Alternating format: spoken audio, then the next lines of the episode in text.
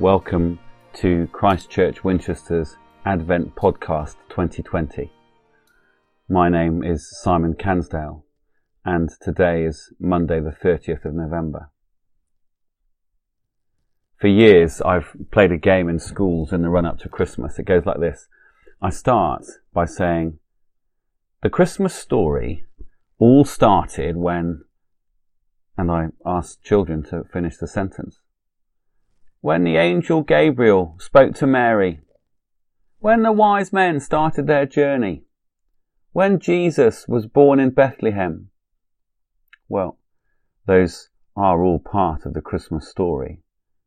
But most students of the Bible would want to place the start firmly in the Old Testament. But how far back should we go? A long way, it turns out. Before we hear today's Bible reading, which comes really, really early in the Old Testament, we need to remind ourselves what has gone on over the first two chapters of Genesis, the first book of the Bible. God has created a wonderful, beautiful world. Humanity are placed at its heart created in the image of God, given the honor of being stewards of God in this great world. Male and female together reflect the image of God. And together we are given a multiplying and a caring dominion over the earth. Humanity and God are at peace. The world is good. But there's a but. It doesn't last. Adam and Eve choose to disobey God, to desire to be on a level with God. We are tricked into thinking being like God means being independent, having things our own way. And so we welcome death into our beautiful world. Death brings shame. Death brings hiding from God. Death brings despising of each other. And the blame game begins. It's been the serpent asking all the misleading questions, goading Adam and Eve into disobedience. Not that we needed much encouragement, it seems. And so God's first words are to the serpent. Genesis 3, 14 to 15.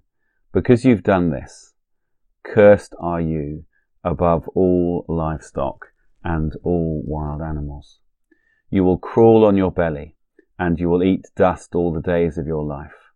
And I will put enmity between you and the woman, and between your offspring and hers. He will crush your head, and you will strike his heel. In this curse, there is much that is foreseen. There are layers of meaning here. At first sight, it's about a lasting enmity between humans and snakes in our largely snake free country. We still understand that instinctive fear and mutual loathing. But this passage has deeper layers of meaning. The snake is a symbol of sin and death and evil.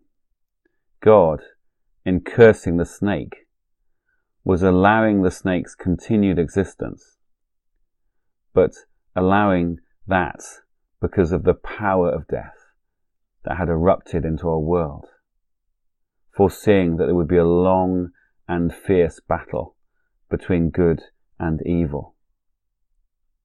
Well, that's true enough and three to four hundred years before the birth of Jesus, Jewish commentators started to write in hope as they read Genesis 3 that it would be the Messiah, the son of Eve, who would deliver the decisive blow against evil.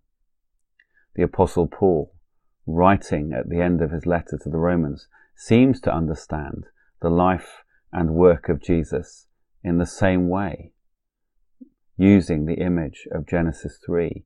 He says, The God of peace will soon crush Satan under your feet. And two very early Christian writers, Justin and Irenaeus, both writing halfway through the second century, also saw the words, He will crush your head, as being what they called the proto-evangelium, the first prophecy about Jesus the Messiah in the Old Testament. The first time we hear the gospel. God's comeback against sin, rebellion, evil, and lies starts at the very moment they erupt in this beautiful world. His plan to redeem, to save, to restore starts in Genesis 3. So we are getting ready to celebrate the keeping of a very ancient promise delivered at the dawn of human time. When did the Christmas story start? Why, it started the moment men and women went off the rails.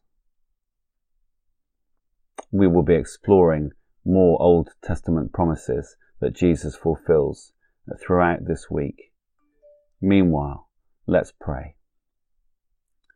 Jesus, we greet you with wonder. You are precious beyond mere words, and our world needs your presence more than ever. I gladly take up the angel's song of good news, joy, and peace. Let kings bow down. Let all creation marvel. Let this love story ring out for all to hear. Amen.